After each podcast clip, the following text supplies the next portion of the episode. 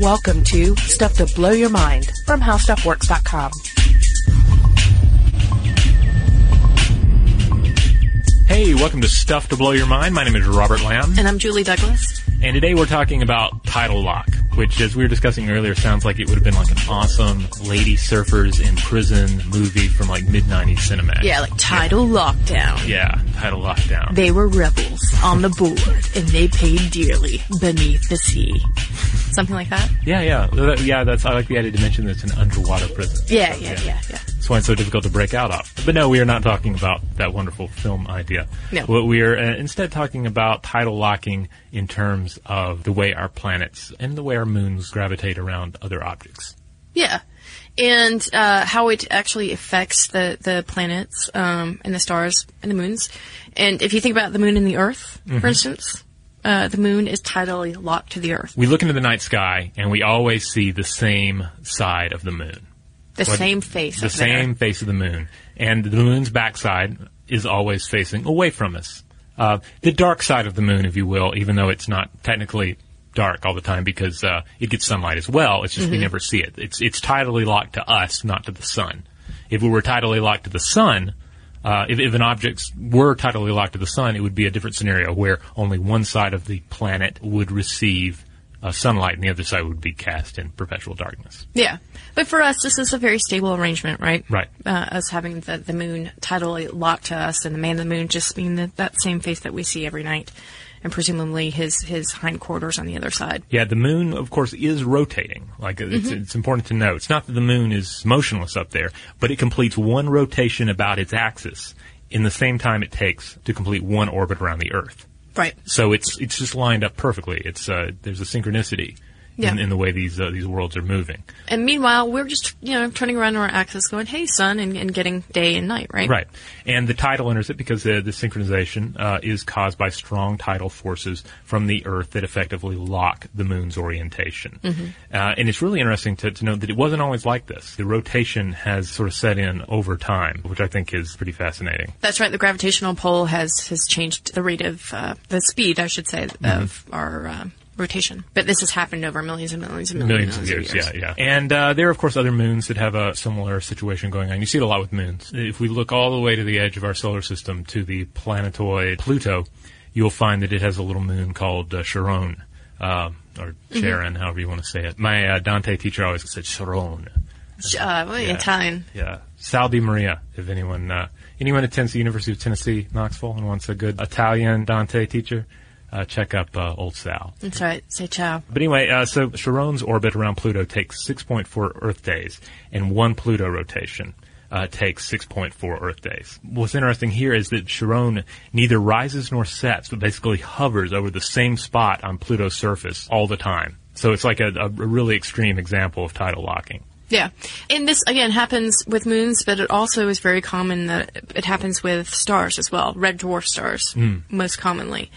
So a planet gets locked into, or rather I should say, yes, the planet gets locked into the star's orientation. And that changes everything for the planet, right? Because if you are just facing one side of the sun, you would never experience day and night like we do. One side would constantly be in darkness, while the other side would constantly be in light. There are various old folk tales where, like, there'll be like a maiden who's tasked with a job. Like, she has to, before the sun comes up, she has to finish knitting a scarf, or generally it's something a little more complex, like draining an entire pond with a straw or a spoon or something. That sounds just like those old folk tales are. Yeah. It's always some ridiculous task. And then, like, a good fairy or something will come along and turn back the clock. In real life, there would be just catastrophic consequences because the cycle of night and day is vital to the way our weather works, the way the Earth as we experience it works. I mean, you have one side, you have daylight regions heating up, you have night regions cooling down, you have airflow moving back and forth. I mean, it's all part of the system. There's an article on House of Works called How Weather Works that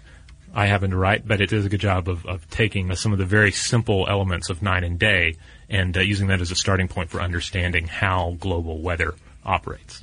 Well, and also how it affects every living organism, right? Yeah. And we take that for granted sometimes because, of course, the sun rises and the sun sets, and we live and die by this configuration. But, there are obviously other configurations going on.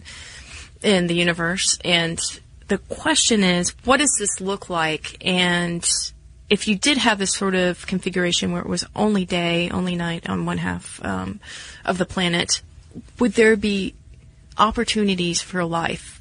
Would organisms have a habitable area? And so that's what we're going to talk about a little bit more in depth. You know, what does the weather look like? Yeah, you know, my mind immediately turned to science fiction, so I was looking up to see what other examples I could think of that were sci-fi related. If anyone out there knows of a good example of a tidally locked world in science fiction where they actually explore weather and some of the more realistic effects, I would love to hear about them, because the main examples that come to my mind are things like there's the 1912 novel The Night Land by William Hope Hodgson, which I'm pretty sure I've mentioned here before. This is the early post-apocalyptic book that is so filled with just fantastic, wonderful, dark ideas, but it's written so tiresomely and so badly that it's, you're just constantly sifting for these nuggets of gold amid just utter crap. It has its lovers, and I have I have a very much a love-hate relationship with this book, but it takes place in a world where the sun is burned out and the remnants of humanity retreat into these massive geothermal-powered pyramids, and they grow crops in subterranean chambers, and they're telepaths, and they're spinning disc weapons, all, you know, monsters out in the dark and all. But what's really cool about it is that Hodgson's fiction was based on Lord Kelvin's theories of the way gravity works. So the Nightland in this scenario, this whole planet is a world, again, where the sun has grown dark and tidal drag has slowed the Earth's rotation to a crawl. He depicts this world as one where you have an entire just frozen night side of the world, and then this dying side of the world that's facing a sun that's fading out. Another example that comes to mind is Jack of Shadows by Roger Zelazny. This is a pretty fabulous little novel that has a lot of magic in it, so it's not really, you know, like I say, he's not really concerned with weather patterns. But there's a side of that, it's a tidally locked world. There's a night world, and then there's a day world. The day world is ruled by science and technology, and the night world is ruled by magic. And you have a character who is from the night world, and every time he dies in the daylight world, he's reborn on the far side. In the realm of dreams. In the realm of dreams, yeah. And then, of course, we have to look at Star Trek. There are a few different planets that pop up there, but the most notable seems to be the planet Remus, which is the third of four planets in the Romulan system. And you have a situation here where it's basically a mining world. And you have a race of individuals called the Remans. It's playing on the whole Remus and Romulus. You know, right. The Remans are either a separate species that evolve on the dark side of the planet, or they're sort of like the early Romulan settlers who evolved into a nighttime species. So they look like kind of big bat creatures. They've evolved to live on this dark portion of this tidally locked world. Well, see, and that's why our imagination can't help but go wild with this, because when you start to think about tidally locked worlds, you start to think about, you know, some sort of organism that may... Yeah, I'm not saying that there are bad people, but obviously there are adaptations that nature makes, right? And so you start to wonder what that would look like. But before you can even start to look at that, you have to really start to think about what this planet would feel like, what sort of weather systems. Obviously, there would be no seasons, right? Right. The only change in the amount of sunlight would come from the slight variation in distance from the sun because of the, like, for instance, if Earth were to become locked to the sun. Because of the Earth's orbit being slightly out of round. So if that were to happen with the Earth, then you'd have slight variations. There might be different climate depending on how far away you are from the center of the side that always faces the sun.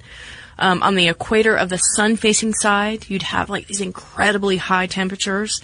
And in the center of land masses that are facing the sun, you'd have hot as Hades deserts, right? And then by the coast, there would be an incredible amount of thunderstorms because of the rapid evaporation of water. Right. So, yes, water could exist in some of these scenarios, and there have been tons of computer models that have told us there's an opportunity for atmosphere to die off, to completely evaporate, right? Or it could sustain itself in this continuous cycle where if you have thunderstorms depositing weather systems of rain over to the dark side, I love to think of this dark side as sort of a snow globe effect. Yeah. You know, that's constantly, you know, snowing over there or raining over there. And then, again, the cycle just continues on. Yeah. And then, like you said, there are other models of it that show there being very little precipitation on the night side, because you end up with a substantial precipitation at the what is called the subsolar point, the point where the sun is baking the Earth the most, like the dead-on sun zone. And then you have net evaporation, and so you have all the atmospheric water is transported from the night side to the day side. You eventually have oceans just freezing on the other side of the world. Right. And so it takes a little time, because you also, those oceans are growing saltier due to the evaporation, and they're, you know, it's still a system of water that's very much in flow, so it takes longer for it to freeze up. Yeah, and so you'd have all these different circles of climates, basically. It wouldn't just be like, oh, this one half of you know, an Earth that had become locked to the sun was completely hot, boiling, and the other half was frozen, zero. I mean, there would be variations in between, and that's the really exciting thing about whether or not there would be habitable zones that could support life. Right, and this is very much a question when we're looking at these exoplanets, because we're catching these planets in the habitable zone, but there's a little, there's a certain amount of crossover between habitable zone planets and potentially tidally locked planets. Yeah. Especially when it comes to M stars, which are stars that are slightly bigger than the one that we call sun. It would be one of those situations where you'd be like, all right, the planet's in the right spot. It's in that Goldilocks zone where it would, it's just the right size where it could conceivably have life. Oh, but it's not rotating. So it's kind of like the house looks great, but there's no power. You know, it's there's something drastically wrong here. All right, well, we're going to take a quick break, and then we're going to get back to all this. So hang in there. 1 second. All right, we're back. Now, astrobiologists think there might be some situations, too, where you would have a certain amount of what's called substellar weathering instability occurring, where basically you have higher temperatures that are resulting in stronger rainfall, and the rainfall is weathering away the soil, exposing more and more minerals, which then react with the chemicals in the air. Right. And to a certain extent, that could be counteracted by volcanic activity on the planet. So there might be a situation where a tidally locked world would be balanced out a bit, and you would have this habitable zone on the world. Generally, it would be that ring that sort of exists as a borderland between the night land and the day land. Right, which is that's the part that I just get so excited about, because I think, well, there's the opportunity for life existing. And it kind of made me think about when we were talking about stardust, though, about how difficult it is to build up life on a planet, and you just have to have the absolute right conditions, right, and the right building blocks. So, I mean, you know, remember that life evolved on Earth for 2 billion years before it began to produce and use oxygen, for instance. And organisms used photosynthesis, which used carbon dioxide, and all those little guys produced little puffs of oxygen, and over millions and millions of years created more and more oxygen in what is now our atmosphere, right? So, you know, we talk about this and we say there could be habitable zones, but again, all these elements have to be just right. Yeah, and the only model for life that we have is very much a rotating planet. It is not tidally locked, so it becomes even more difficult to try and imagine how that process might take place on a world where you have just a night world, a day world, and then this potentially habitable twilight zone ringing around the edges. Yeah. And you'd have to have an atmosphere, right? Yeah. So that's the first thing. Again, though, there's this opportunity to have the atmosphere, as you said. If you've got enough going on day and night side, that they sort of converge to have these habitable zones that could support, an atmosphere and keep it in. Yeah, and what's interesting, too, there are some models for tidally locked worlds where it's not like a perfect tidal lock, where there'll be the two rotations don't completely line up, so there'll be like a little bit of wiggle room there. Yeah. So you could potentially have a world where there would be regions that would sort of have a little night and day going on in that habitable ring. Well, and a lot of people have thought about this, particularly in terms of Earth, like what if Earth became tidally locked to the sun, because Mercury, it's thought, was once tidally locked. Radar observations of Mercury revealed that the planet rotates 3 times on its axis for every 2 orbits. Yeah, early on we actually thought it was tidally locked until I think 1965. Yeah. The thing is, because of the planet's tiny size and the proximity to the sun, it makes it a really good candidate for being tidally locked. Right. So here's the thing, though. They think that this weird sort of rotation system that it has going on is the result of a giant impact from an asteroid. Yeah. That knocked Mercury, once it was tidally locked, into what is now sort of an odd rotation configuration. Yeah, it's got a massive hole in it called Rembrandt Crater, which is about a 715 kilometers wide, which is pretty substantial for a planet that's under 5,000 kilometers in size. Yeah, and they said that asteroid would have been about 43 miles wide and about 550 trillion metric tons in mass. Yeah. So can you imagine this object hurling into Mercury, a tidally locked world, and actually changing not just the spin, but it even being locked. Yeah, there's a theory that this planet-sized impact may have also had an effect on the density of the planet, because it's an extremely dense world, and there are a number of theories as to why that may be, and one of them is that this enormous impact may have knocked it round. Here's what I want to get to, is the what-ifs, right? Yeah. And I immediately start thinking, okay, you've got this perpetual night, and my mind goes to cavefish. Yes. Because cavefish are a great example of something that has adapted to its environment. Cavefish are indigenous to Somalia, and they have been cut off from the sun for up to 2.6 million years. And they lived in dark caves under the Somalian desert for millions of years. And then they had lost their eyes and scales and their coloring. And now researchers think that they're actually losing their internal body clocks. What is fascinating about that is that it's taken that long for their internal clocks to kind of get off a bit. Wow, so that's the pace at which these changes occur, really? Yeah. I mean, obviously their physical changes occurred, much faster than that. So if you can imagine humans, if this were to happen to Earth, right, for some reason, our eyes kind of scaling over with skin, and then our pigment changing, but still even 2.6 million years after the event, having some sort of pull toward this, diurnal world. Yeah. Even though you're in perpetual darkness. Because our entire evolutionary history hinges on it. Exactly. Even if we ended up becoming some sort of Morlock or like the creatures in The Descent, Yeah. So, I mean, if you were sun deprived, can you imagine the sort of traditions and metaphors that would arise in language if you were sun starved? And still dependent on it, and yet you had adapted in some ways.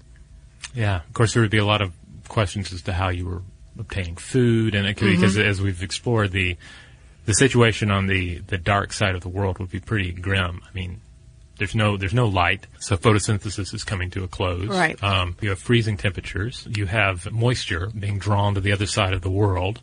So it's hard to imagine what life would consist of in that situation, unless you did have a scenario where individuals were somehow technologically sustained, or if there was some sort of trade situation with the daylit world. But things are going to be pretty severe there too. So I guess it would be more like you would have to have some sort of trade scenario with the twilit world. Like that's the area where civilization is going to thrive more, because you're going to have the baked side and the frozen side.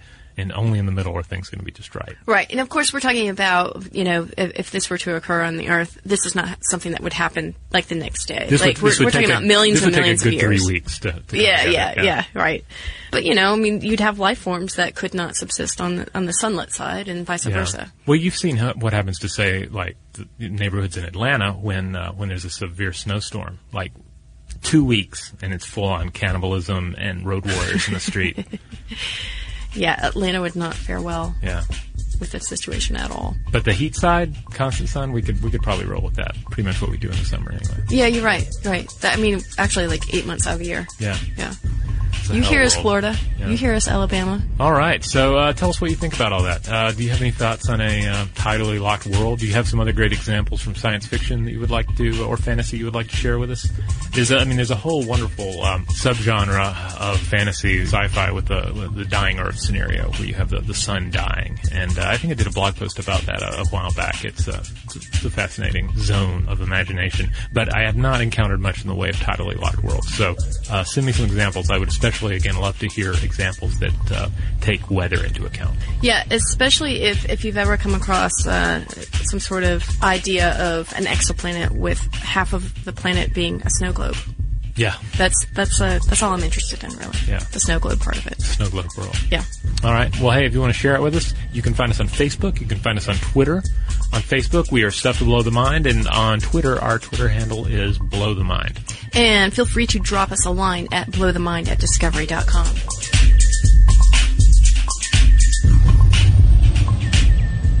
Be sure to check out our new video podcast, Stuff from the Future. Join HowStuffWorks staff as we explore the most promising and perplexing possibilities of tomorrow.